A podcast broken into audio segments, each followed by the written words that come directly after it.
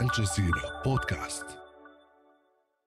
Sudan's warring generals invited to peace talks after fighting kills more than 530 people since mid April. At least 100,000 Sudanese have fled to neighboring countries. How likely is a new peace initiative to succeed? I'm Imran Khan, and you're listening to the Inside Story podcast, where we dissect, analyze, and help define major global stories. For more on this, I'm joined by our guest in Nairobi is Nyagoah Tut Pur, South Sudan researcher at Human Rights Watch. She's a former paralegal for South Sudan's Ministry of Justice and Constitutional Affairs. In New York, Bakry Eljack Elmedni, a professor of public policy at Long Island University, Brooklyn. He co-founded Front Against War, a publication on Sudanese politics. And also in Nairobi is Stella Agara, Africa governance analyst who focuses on development security in East Africa. A warm welcome to you all. I'd like to begin in New York with uh, Bakry. We have an extension to the ceasefire. Uh, it hasn't held for last six days, but there's a potential for uh, both parties to get around the table and talk uh, over the next seven days. There is this kind of optimism. But just talk us through what the issues are, the underlying issues are between the two sides. Uh, good, uh, good, afternoon, and thank you for um, um, hosting me. Let me start by, um, you know, pass my warm condolences to the fallen and, uh, you know, wishes for um, speedy recovery for those who um, injured. Uh, I think the issues are deep. Some of them are structural. Uh, let's just go back and say uh, in 2017, uh, when al-Bashir decided to um, completely uh, become uh, a very personalized dictator. He broke away from his own Islamist party and NCP, the National Congress Party, and he um, allowed the rapid support forces to become a quasi-independent army within the state.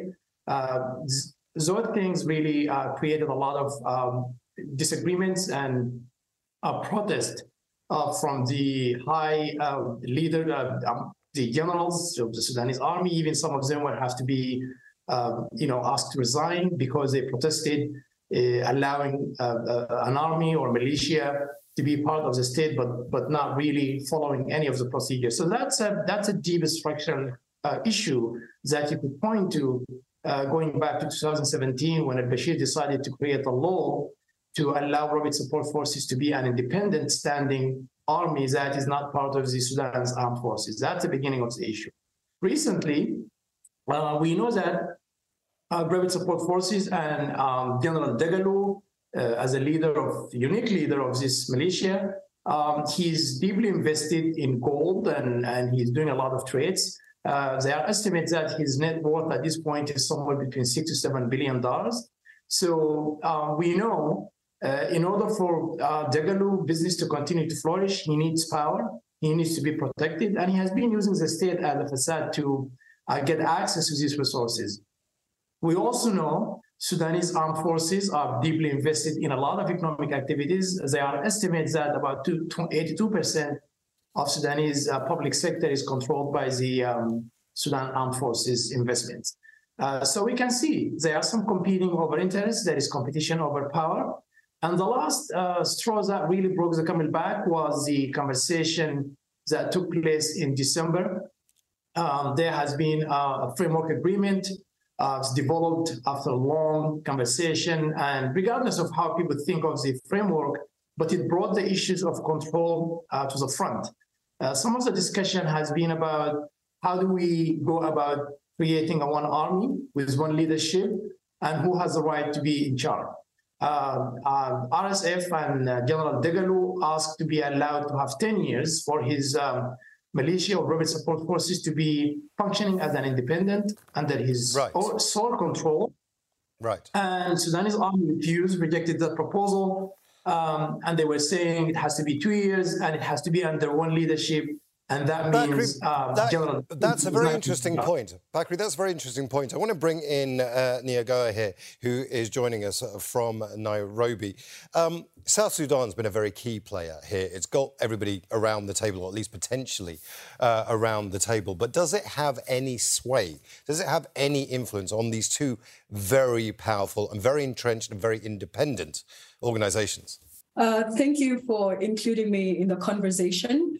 I think it's been very clear over the last many weeks that um, South Sudan and Sudan are joined at the hip socially, politically, and also economically. Uh, now, the fact that South Sudan was appointed as IGAD mediator is a reflection of this um, uh, relationship. Uh, since the crisis broke out uh, in April, in mid-April, over 30,000 uh, people, um, some of whom are returnees, South Sudanese going back to South Sudan, uh, and other nationalities, including Sudanese, have entered the South Sudan border. Uh, so South Sudan gets to play an essential role. Um, now, with regard to influence, um, like I've said, uh, the two countries have social, political, and economic ties. Uh, the South Sudanese government, since the fall of the Bashir government, has also gotten very close uh, with the Sudanese uh, military government in Khartoum. Um, and this is what is reflected in the appointment of President Kiir as mediator. Now, South Sudan has a role to play individually and also as part of the African Union, as part of the regional uh, uh, bloc uh, of the Intergovernmental uh, Organization on Development, and as part of the international uh, body, uh, whether as part of the Security Council, but as a member of the international community um, it will be important for South Sudan to stress on the war, on the two warring sides, uh, to emphasize on civilian protection, uh, to ensure that they end the use of weapons uh, such as mortars, artillery shells, um, and many rockets that are that have wide radius and are too inaccurate and are being used in uh, uh, uh, civilian neighborhoods.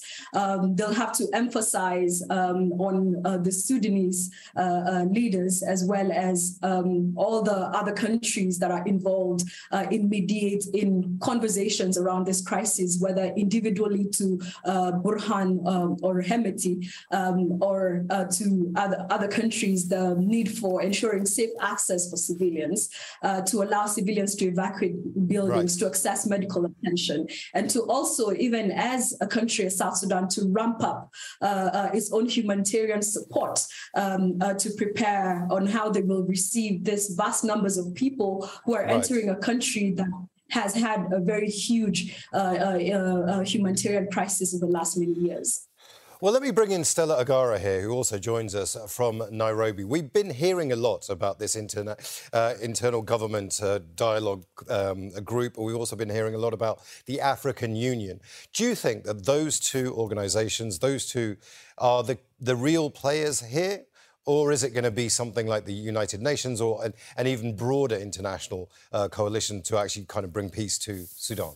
Uh, thank you very much for having me in this conversation. Um, indeed, I think those two actors who have been brought in are some of the key actors in the conversation, of course, led by, by um, uh, South Sudan. Uh, the previous speaker spoke about the, the, the strategic position of South Sudan, but also the fact that South Sudan depends on Sudan for oil refining and a bit of, of some of their trade. So they are squarely placed to be able to have the interest of ending the conflict and also the interest of driving uh, Sudan towards uh, some form of a resolution. Uh, the Africa Union initially as the OAU had a non-interference policy, but now as, as the Africa Union, it has a policy to interfere in nations anytime when there's need to secure the interests of citizens, to secure the lives of individuals in, in the continent. And so they play a, a very huge role. The AU Commission actually has, and, and, the AU itself has a Department on Peace and Security that works on, around the issues of, of conflict around the region. And so they are squarely placed in, in that conversation to guide um, uh, the conversation. And in the event that there's a need to send uh, peacekeeping missions from around the continent, they would then be the ones coordinating the peacekeeping missions coming from the different countries uh, neighboring uh, uh, um, Sudan. Uh, IGAD has a very critical role because it plays the role of promoting regional um, regional coordination and integration amongst the countries that are its members. Sudan is one of the members. The neighboring countries of Sudan, who are now receiving uh, uh, refugees and the displaced people from Sudan, are, are, are, are at the center of this conversation. So IGAD comes in critically to influence the conversation in terms of trying to bring the interests of the region together, ensuring that the, the member countries are on the table, even when the conversations are, are, being held about the kind of humanitarian services the country needs, the kind right. of support that citizens in the in, in the event that they overflow. So these three actors that have been brought to the table truly deserve to be on, on the table. There are other actors who've been brought in through the expanded mechanism uh, that has been created. Uh, and I've seen members of uh, uh Russia, the United Kingdom, America, uh, China, etc. And of course, they're coming in based on, on, on other interests, but it is important to keep this conversation very deeply African to ensure that then the issues are addressed here first before any other external interests are brought into, into play. Well, let's bring in Bakry um, from New York. You've heard our guest in Nairobi actually say that you know this has to be an African thing, and perhaps the African Union is the strongest, particularly if it can offer a peacekeeping mission. Are you confident that the African Union can play that role, or do you think it does need to have a wider international role? The UK, Russia, China, America, the United Arab Emirates, for example. It's it's actually I think the idea of allowing and, and, and AU to be part of solutions in Africa. I mean, going with the uh, the model African problems, African solutions is is a is a noble and wonderful idea. Uh, um, I have to be uh, frank and say I'm I'm very skeptical about the possibilities of um, AU or IGAD actually being able to play any mediation role. I do understand uh, IGAD countries have a stake in the game, as these countries are going to be uh, affected, and they are affected right now. Uh, we're expecting about more than 200,000 of Sudanese, Southern Sudanese refugees in the north. They will be going south. That's going to be uh, an, an, added crisis. Ethiopia has more than 300 refugees living in Sudan. They might be going back. So we, we do understand IGAD countries do have a, a stake on the game. We do understand AU has been trying to really uh, play like a, a, major role in addressing some African issues. But let's just go back to the basics. Uh, what leverage do the African Union really has on those two like warring parties? Uh, if you really think about it, it will come down to what influence do they have. The goodwill is fine. Having people talking about we want the war to stop is fine. Everybody has been calling for the war to stop. But let's just be honest. AU has no leverage over these warring parties. AU has no capacity. It has no mechanisms of, of maintaining peace. It's, it's nothing more than just a goodwill um, hunting, in my opinion. So, yes, it's something to be um, appreciated. It's something to be, um, um, uh, we have to always welcome those ideas coming from African brothers to try to address African issues. But the issue lies among the, the four, the Troika, it's a US, UK, Saudi Arabia and Emirates simply because they have been in touch with those two parties and they have right. influence over them. We all know Dagalo is, is funded and supported uh, by Bakry, I'm going to Bakry, I'm going to disturb you there. I'm just going to disturb you there because I want to bring in uh, Nyagoah Tut Pur. Uh, listen, uh, Bakry says that the African Union and the IGAD are their noble ideas, but they're just not going to work, and this needs to be a much broader international coalition to put pressure on the two warring parties. Do you think the African Union is a noble but flawed idea? Look, um, I will take a leaf from the South Sudan peace process uh, over the last many years. It takes a village uh, to achieve, because um, the main goal here is to ensure civilian protection and at the end of the day, accountability for all the abuses being committed currently and over the last few years of the transition. Um, so the whole international community does have the responsibility uh, to ensure that the Sudanese crisis does not spiral out of control to the point that it also spills over to regional uh, uh, states such as South Sudan, Ethiopia, Chad, uh, elsewhere, but also also each each country individually and as part of the collective has specific roles to be played.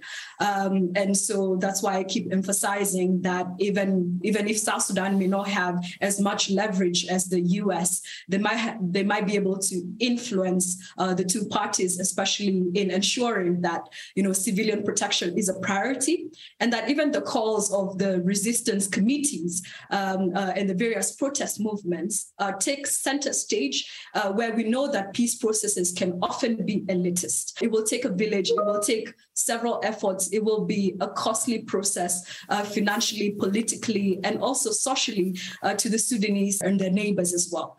Uh, so it will take everybody to be able to use whatever access and leverage they have uh, to ensure that security provisions, uh, civilian protection, accountability, and justice are at the center uh, of how the international community chooses to address this crisis and that they do not right. fail the Sudanese people again, because what we're looking at is the failure of the international community to deliver on the promises uh, of the revolution that was delivered by the Sudanese people.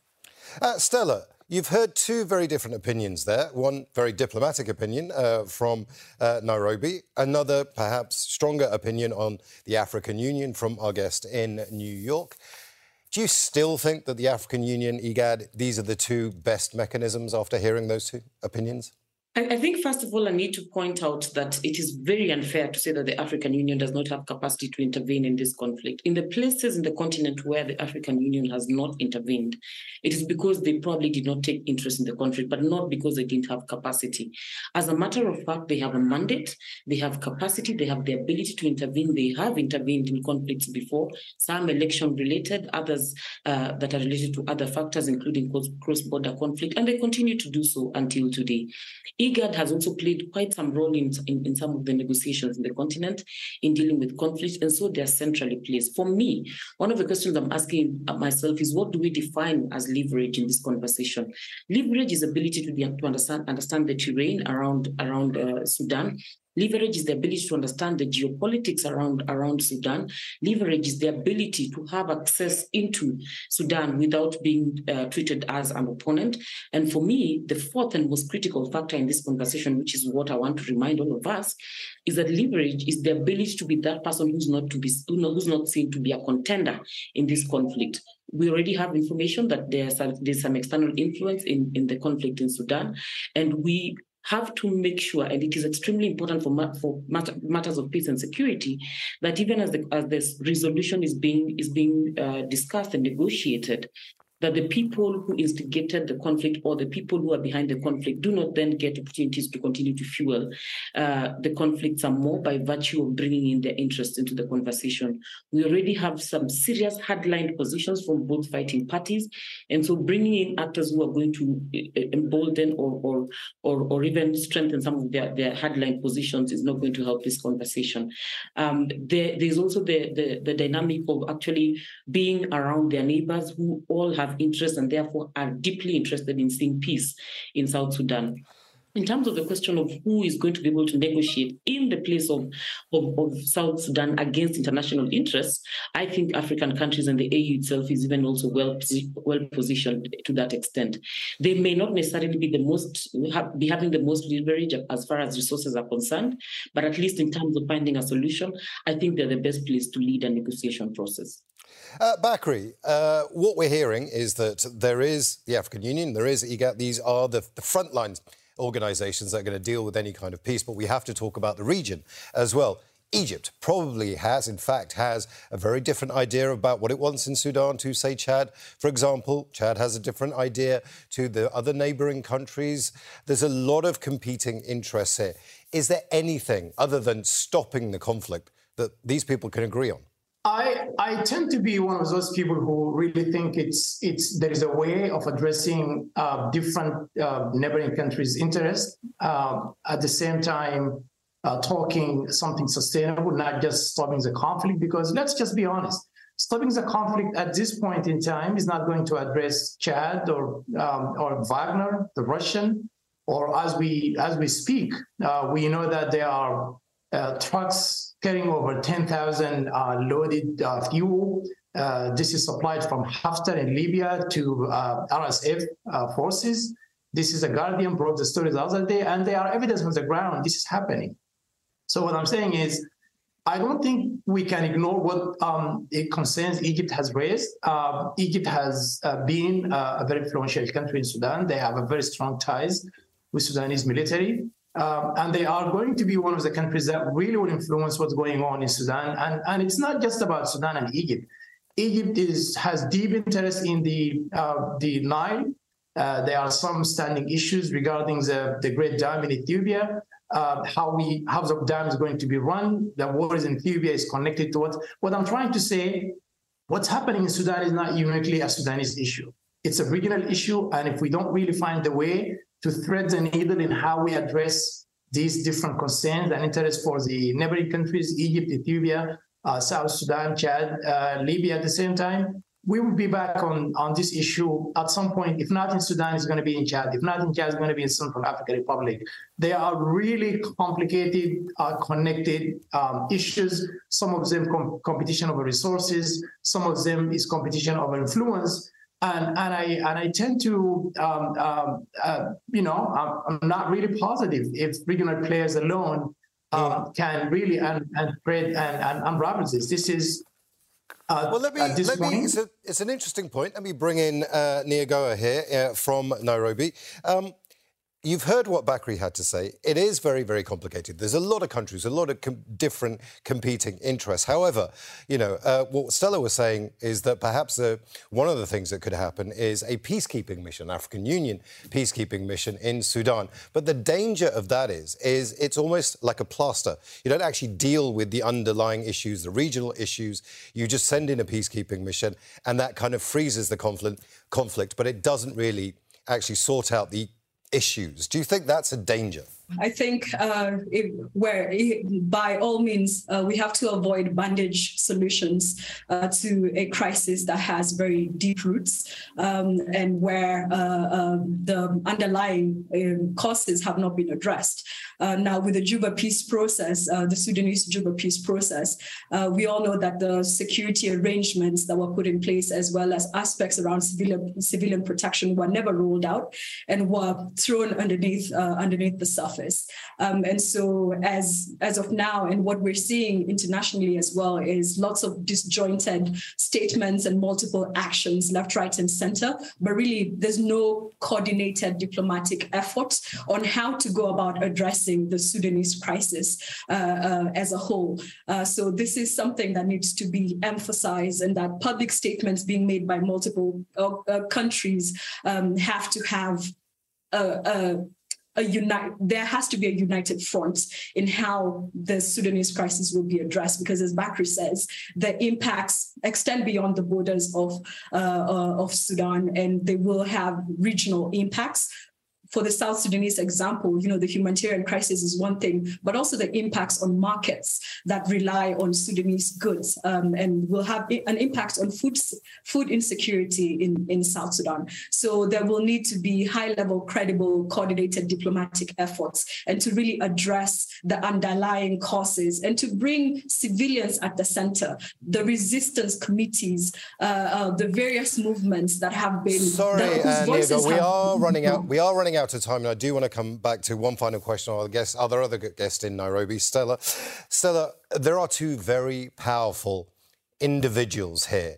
Abdul uh, Burhan Al Fattah and Hemeti. These are people who aren't really going to speak to each other across a table unless they're going to sign something. Do you think you can deal that the international community, the regional community, the African Union can deal with those egos? In, in all honesty, I am one of those who has already admitted that uh, their egos are too big. And at some point, they may need to be pushed to make certain decisions uh, um, for the benefit of the citizens of, of, of Sudan. Um, these big egos uh, do not add any value into the conversation, and it's extremely important that the interests are put on the table and that those those interests are then assessed or based on, on, on the merit of what can be delivered within a short-term period, what can be delivered within a long-term period um, whatever it is they're interested in must and will be delivered in the body of a nation that has a government that has, uh, you know, proper uh, uh, uh, governance going on. Otherwise, they will continue with fighting and destroy everything in the country and not add value. So, for me, in this conversation, what all the actors must convince these people to do is number one, to get them on the table. Number two, assuming they will not speak to each other, at least to get their factions to begin putting considerations of what is possible within a short time and what is not possible within a short time.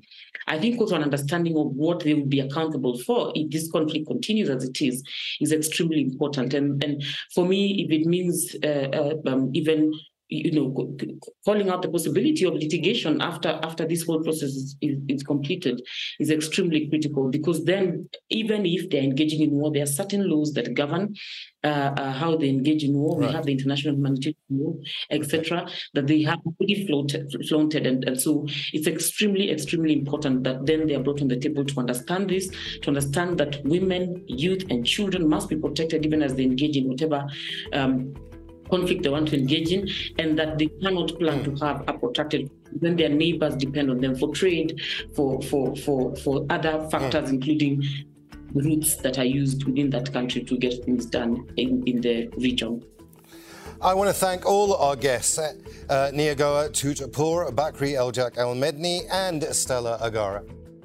This episode was produced by David Fleming, Alex Baird, Fungi Nguyen, and Gemma Harris. Studio sound was by Philip Morrison, and the program was edited by Neil Anandan, Lynn Nguyen, and Joda Frias. Be sure to subscribe to the Inside Story podcast to catch every episode.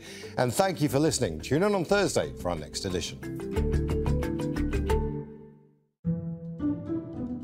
This week on The Take, the story behind the Kenyan cult members who starved themselves to death. That's The Take by Al Jazeera. Listen wherever you get your podcasts.